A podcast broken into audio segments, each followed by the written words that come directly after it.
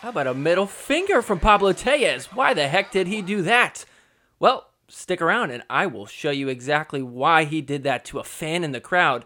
Plus, we'll go over the results of the Newport Beach shootout and some other drama that happened this weekend. This is the Sorry Not Sorry Pickleball Podcast. This is the new and improved forgiveness. I just want to apologize to you again, tell you how I'm sorry I am about the mistake, and if there's anything at all I can do for you, please don't hesitate to ask. Come along, Howie. It's time for your lobotomy. Oh, Forgiveness. I'm not sorry I took the money. Hey, everybody, welcome to the Sorry Not Sorry Pickleball Podcast. I am your host, Chris Callie.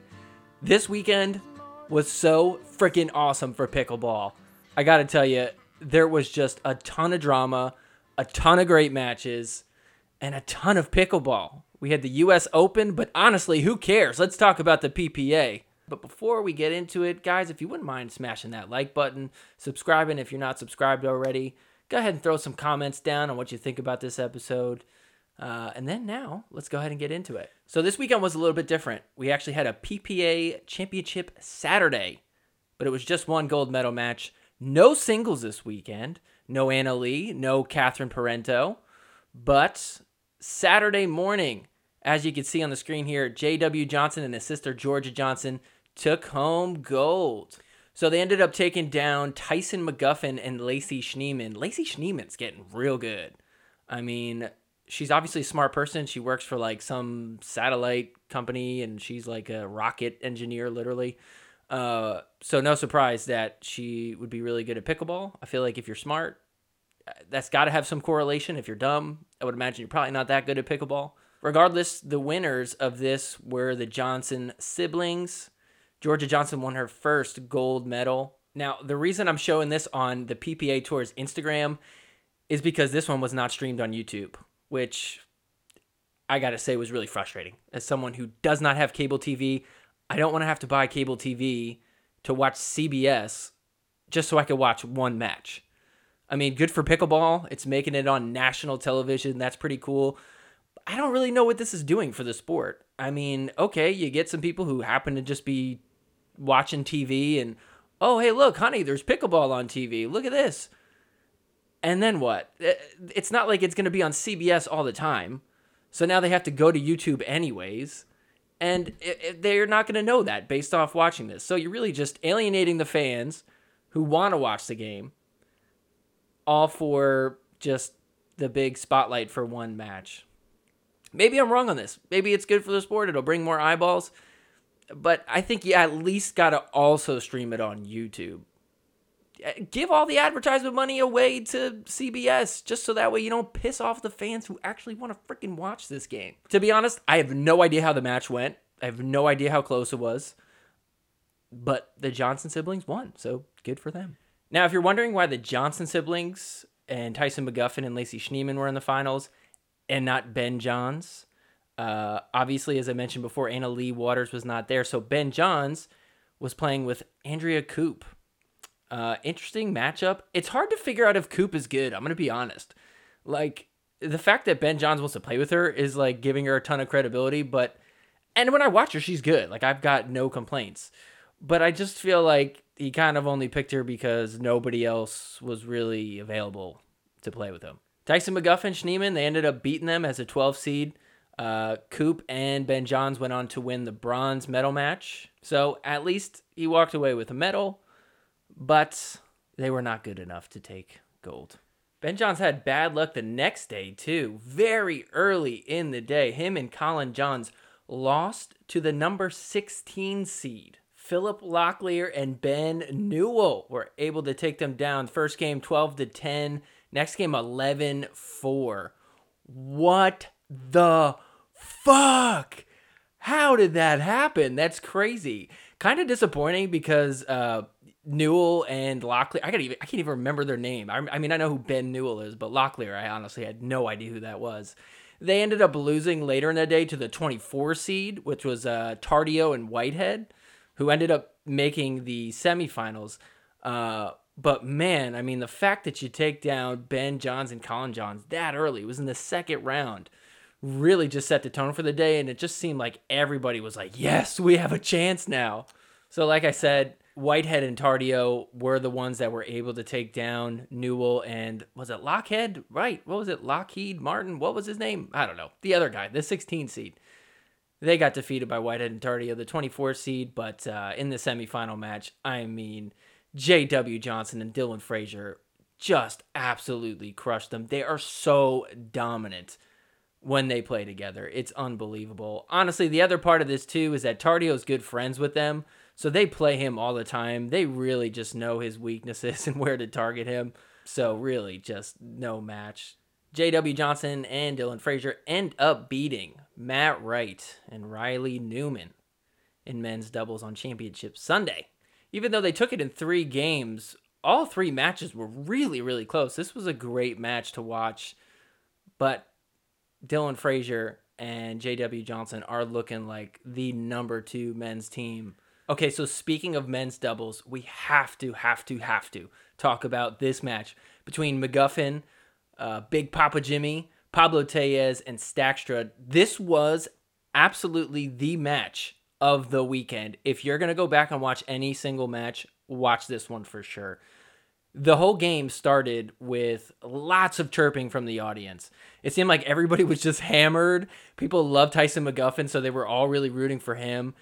And man, they were just really affecting the outcome of the game. You know, when you have a place like Newport Beach, you got drinking going on. The fans are there. It's a pretty pretty big crowd. People really close to the to the action. You're going to get people who really like to chime in. You know, so there was a few times where there was some close calls on the line and you'd hear the crowd go out and the players would end up thinking that that was an official call. They'd kind of stop, hesitate.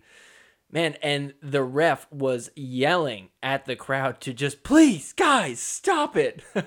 it was honestly hilarious to watch him get so angry at the crowd for commenting in the middle of the match. So it started right here. You'll see even Pablo is talking to the ref. Listen to what he says. Pablo Tellez having a short chat there with Don Stanley. You can tell how much this match means to Staksrud and Tellez. During the rally, let these players decide it. Here we go. Time in. And let that foreshadow how the rest of the match went. Then we had this moment as well.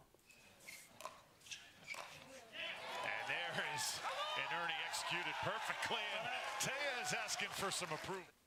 Okay, starting to get heated up. Okay, here's where it really got intense. Now I want you to watch this point. We'll see a body bag, but watch what happens afterwards. And here, back to business. Might have been on the face. Let's listen to what the ref says. Pablo's like, "Can you say The that?" net and go right into Tellez' face.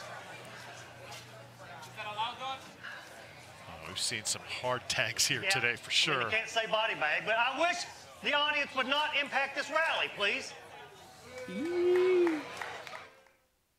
Ooh, it's like when your grandpa starts yelling at you. You're like, "Oh, it's kind of funny, but you feel bad." Okay, now on this point, this is where it really got crazy. So it's a pretty long dink rally, but watch what happens at the end of it. So this is third game. Keep in mind, eight seven Tellez and Staksrud. Awesome rally right here. But look what happens at the end.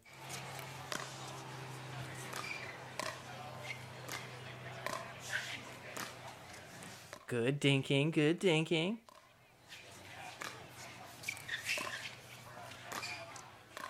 Seems good. Oh, A fan called out. Almost sounded do like someone yelled out. rally. Good heavens. Good heavens. Please do not do that during the rally.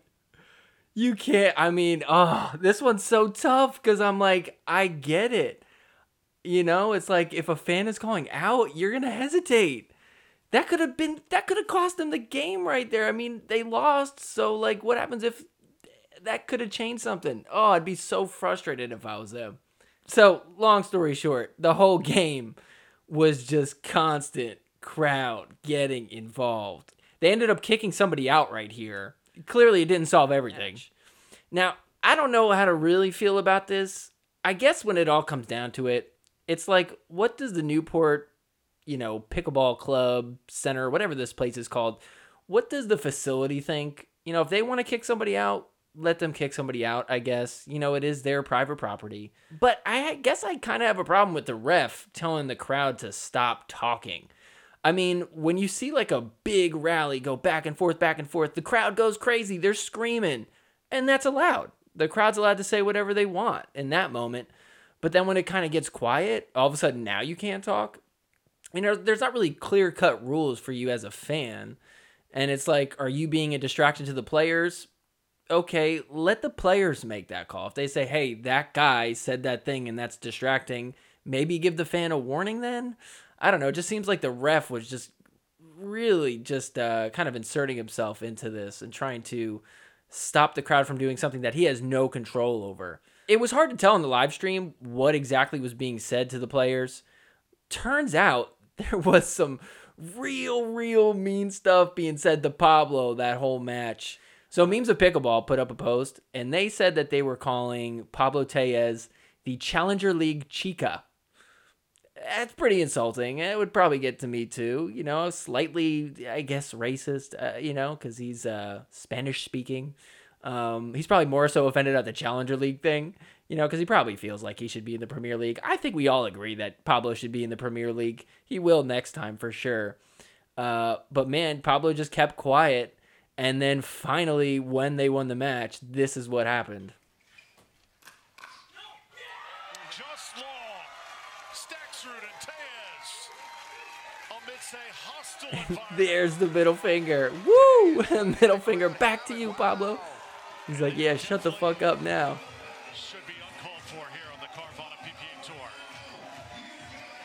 Oh my gosh, I love this so much. This is why I love pickleball. It's like this is why I love sports. I love this. I think we meet, we need more of this. Middle fingers, crowd yelling at players, players getting pissed off, motivated. Forgot their shirt. Look, he still goes after him. He's still talking to him. I, I, I mean, I'm glad that nobody was getting violent, but like, low key, if it did. Okay, here's my thing on this. People are kind of complaining, saying like, "Oh, this was bad for the sport. Where's the class? Oh, you guys need to have class." Okay, please, like, get over yourself. Look, if if something a little bit more severe had happened, I'm not saying I'm rooting for like people to get hurt. I don't want anybody to get hurt. That would be, you know, just not good for really anybody. But if it did get really intense, come on, you know that that would be on ESPN. And really, what would you want to watch more in a sport? Like, let okay, let's just put like professional ping pong out there. None of us probably watch professional ping pong. I barely even know it exists. I have no idea how it works. I would never watch that a, a day in my life.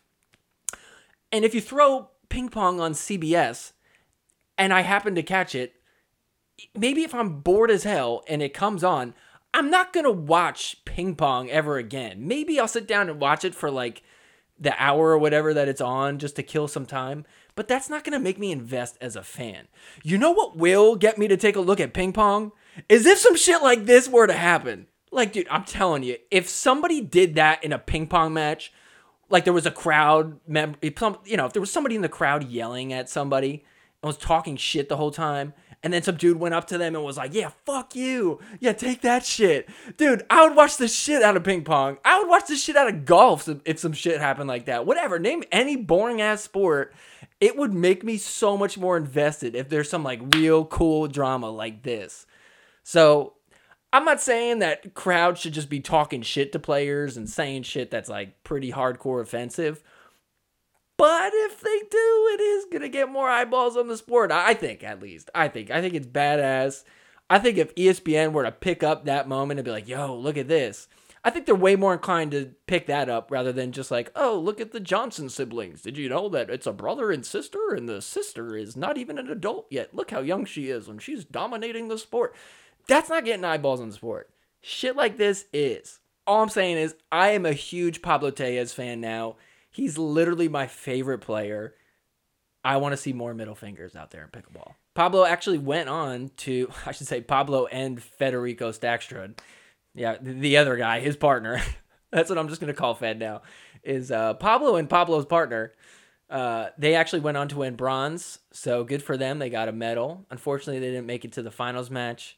Moving on, let's now talk about the women's doubles match. Moving on, let's talk about the women's doubles match. We had Koop and Anna Bright against Callie Jo Smith and Kovalova. Surprise, surprise. They're always in the finals. They're a good team. Kovalova and Callie Jo Smith, they ended up taking the gold. Apparently, Kovalova now has the most gold medals out of any women out there. Uh, she even admitted after, she's like, well, that's just because I've been playing the longest. So, yeah, that makes sense. Still, they're dominant. They're really good. I got to be honest. I don't really like rooting for them. I kind of see them the same way as I see Matt Wright and Riley Newman. I respect that they're really good, but I really love having them there to root for somebody to beat them. Unfortunately, Anna Bright and Koop were not good enough to take it. Regardless, this was an awesome match to watch. Second best match of the weekend. So if you're going to go back and watch two matches, this should be one of them for sure. It went four games. All of them were really close, but Kovalova and Callie they end up on top.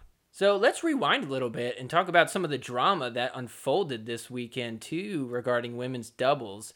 You'll see here in the semifinal, we had Kovalova and Callie Smith playing Schneemann and whatever her name is, Pomegranate. I like calling her that because I don't know how to pronounce her last name. Petagimiate. I don't know. She's okay, I guess. Uh, they had a pretty good run, but the only reason that they were in the semifinals here is because, as I'm sure you've probably heard, Ansboury, Sarah Ansboury's paddle tested positive for delamination. Now, she released a statement talking about kind of what happened here. It's a little bit more complex than just, oh, yeah, her paddle tested positive for delamination. Uh, so here's what happened, and I'll kind of paraphrase this video. They played in their quarterfinal match Everybody in the quarterfinals across the board all weekend had their paddle tested for delamination. This is something new. PPA's never had this on site. It used to take like two weeks to get this tested. Really, really not ideal. But now they have it there on site, but they were only doing it during the quarterfinal matches. So they had their paddle tested before the match. Everybody tested good to go. Tested negative, I guess. Like their paddles were good, they were approved. All of a sudden, after the match, Schneemann and Pomegranate, they ended up t- uh, challenging Ansboury's paddle. They said, "Hey, I think this is delaminated," and then it failed after the match. So that means that before the match it was good, and then literally over the course of this one match, it ended up getting delaminated. So it's kind of hard to be mad at Ansboury. It's not like she knew all weekend, like, yeah, I'm playing with this paddle I shouldn't be playing with. It literally happened in the middle of a match. She might have not even known. Clearly, there was something that they knew because they challenged it. Uh, but the thing that Ansboury is bringing up in this video, which is actually really interesting, is that apparently a bunch of players had their paddles fail this weekend, but because it was automatically tested, they're kept anonymous and nobody's talking about it. They just end up playing with a new paddle. They go, "Oh, my paddle failed. Okay, now I'm going to use a different paddle." So what she's saying is like, yeah, look, my paddle was not okay, like my bad, you know, but I'm not the only one. There was players literally playing with paddles that were delaminated, which means that they were playing in their first few rounds in the round of 32 and 16. So they played two rounds with delaminated paddles before it got tested, and then they're still allowed to continue to play. Now, I don't know how this testing works or how expensive it is or how time consuming it is. So, is it ideal to test all what 32 teams, which is 64 paddles, you know, before every single match? That might be a lot to deal with. But, I mean, man, if your paddle fails all of a sudden, that is really disappointing. And I'm with Sarah Ansboury. Look, let's hear who it was that failed, you know? I think it's definitely worth knowing. Speaking of delaminated paddles, Salome Devidze ended up getting her results back for the paddle that she used a few weeks back when Lea Jansen called her out. Turns out it passed. Who would have thought? So she made a statement like, yep, my paddle passed, so leave me the F alone, essentially. Uh, I had to get the screenshot sent to me because Salome Devidze blocked me on Instagram. I don't know. I guess I was making fun of her a little bit. Not about the delaminated panels. It's about the sound she makes after every freaking shot. Uh, oh, we don't need to get into it. Regardless, this is pretty interesting that this came back. And I want to show you something because I was very curious. What does Lea Jansen have to say about this after something like this happens? Here's what she said in an Instagram comment on a very low key Instagram account. So I want to give a shout out to Maurice the Grease Pickleball. Hilarious account, always got great memes. He made a post about the situation and Salome's, you know, response, her her little uh, her message that she wrote. And Lea Jansen ended up commenting. She said, 0.01 under a made up number that was made up to be legal is hardly a pass. I'll stick with that and continue on. So looks like she's kind of doubling down. She's like, yeah, she barely passed, so like still basically delaminated. Lea Jansen did say on Twitter that she's going to make an official announcement on Monday, which is tomorrow. So I'm very excited to see what that happens. When this video is released, go check out her Twitter and see what she officially says. Look, regardless, I'm glad that we're starting to see results from this delamination thing. I don't know what the solution to it all is. Is it the manufacturer's fault? Is it the player's fault? Is it the PPA's fault? I don't know. I mean, I totally get the argument that you don't want players playing with that. I, I kind of cringe when people talk about, well, it's unsafe and people could get hurt. It's like, uh, okay, I guess. Sure, you could get hurt. It could hit you in the eye. Like, people get injuries from pickleball. It definitely happens. But I mean, is that really what the problem is? I don't know. It's just like an unfair advantage if people are playing with a paddle that is a rocket and other players aren't playing with that. Honestly, I say let people like I heard actually Zane Navratil make this point. He's like, let's make the paddles, let them do whatever they want, but let's just slow the ball down. Let's change the regulation balls to something that's a little bit slower. That way you can make the paddles whatever the fuck you want. And we don't have to go through all this bullshit testing stuff. So it must be kind of cool if you're uh, Schneemann and Patty uh, Pomegranate and you lost the match and you're like, I think she had a delaminated paddle. And then all of a sudden, like, just probably less than 30 minutes later, they're like, yeah, turns out she did. You guys are moving on, even though you lost. you know, that probably is pretty cool. I really wish that they ended up beating Callie Jo Smith and Kovalova here, but they just weren't enough to take them on. I mean, they're the number one seed for a reason. So those are the results of the PPA this weekend. Like I said before in the beginning, no singles, which do we miss it? I don't know. I, if Anna Leigh's not there, is it really that interesting? I don't know. Sometimes the Salome versus Lea Jansen rivalry is pretty cool. But I don't know. I didn't really miss it too much. I do like it when it's on Thursday and I have something to watch while I'm at work. But I think it was kind of okay without it this weekend. I'm honestly hesitant to say that we should get rid of it. And there's one thing that's holding me back from feeling that way, and it's just because I love the Dream Breakers at MLP. Like that is the best part of MLP in my opinion. It's literally the most exciting moment of any match is when it's the Dream Breaker and everybody's got to play. I don't think they would take that away if they took away singles in PPA, but I feel like it's worth knowing who's good at singles and working on that craft of the game. Uh, I think there should be less pressure on players to do singles, you know, like maybe people just kind of specialize in that and you know, some players just kind of stick to doubles. But if it goes away, I guess I'm okay with it too. So, if you weren't watching the PPA, you might have been watching the US Open which a lot of people are calling it AAA minor league pickleball. I don't know. I mean, I didn't really watch too much of the U.S. Open. I'll give you the kind of long and short. Parris Todd won a triple crown. Surprise, surprise. You know, ever since we realized she wasn't going to play in the PPA, she didn't get a gold card. It seems like she was just going to stick around and dominate the APP and you know other tournaments like this here. Uh, she's really good. Also, her competition is pretty much Simone Jardim and Kyle Yates. And I mean, Kyle Yates isn't playing that consistently, so is he going to really be that dominant? Clearly, he did make the gold medal match here. But Parris Todd, I mean, she's just really good. So good for her. She won the Triple Crown. That's kind of the biggest story from the U.S. Open. You know, they had an interesting approach to the whole delaminated paddle thing. So they made a post saying that if you want to challenge somebody's paddle, go right ahead challenge a paddle. But if you lose the challenge, you're banned for a year, which basically just means you can't play in the next US Open. It essentially makes it not worth it to challenge anybody, so nobody's going to challenge anybody. I don't know if that's the best way to handle it. I think the PPA finally doing something and getting a test in there is probably the best way to handle it. But it is what it is. Uh, the U.S. Open is going to probably not be relevant for too much longer. We'll see what happens. Also, I'm pretty sure Hunter Johnson and Parris Todd are fucking. They must be fucking, right? All right. Well, we are coming to the end of the show here, but before we go, let's play everybody's favorite game. And by everybody, I mean just my favorite game. It's partner body bag winner off the net. I have three names that were texted to me before I started recording. I haven't seen them yet. So, what I'm going to do is I'm going to read them right now live. And then I will make a decision based on the three people which one would I partner with, which one would I body bag, and which one would I hit a winner off the net. Sorry, not sorry. Okay, so the three names I have number one, Koop, Andrea Koop. Number two, Matt Wright. And number three, Federico Staksrud. Okay, well, I can guarantee you that I am going to body bag the fuck out of Matt Wright. I don't know why he just ah, he irritates me.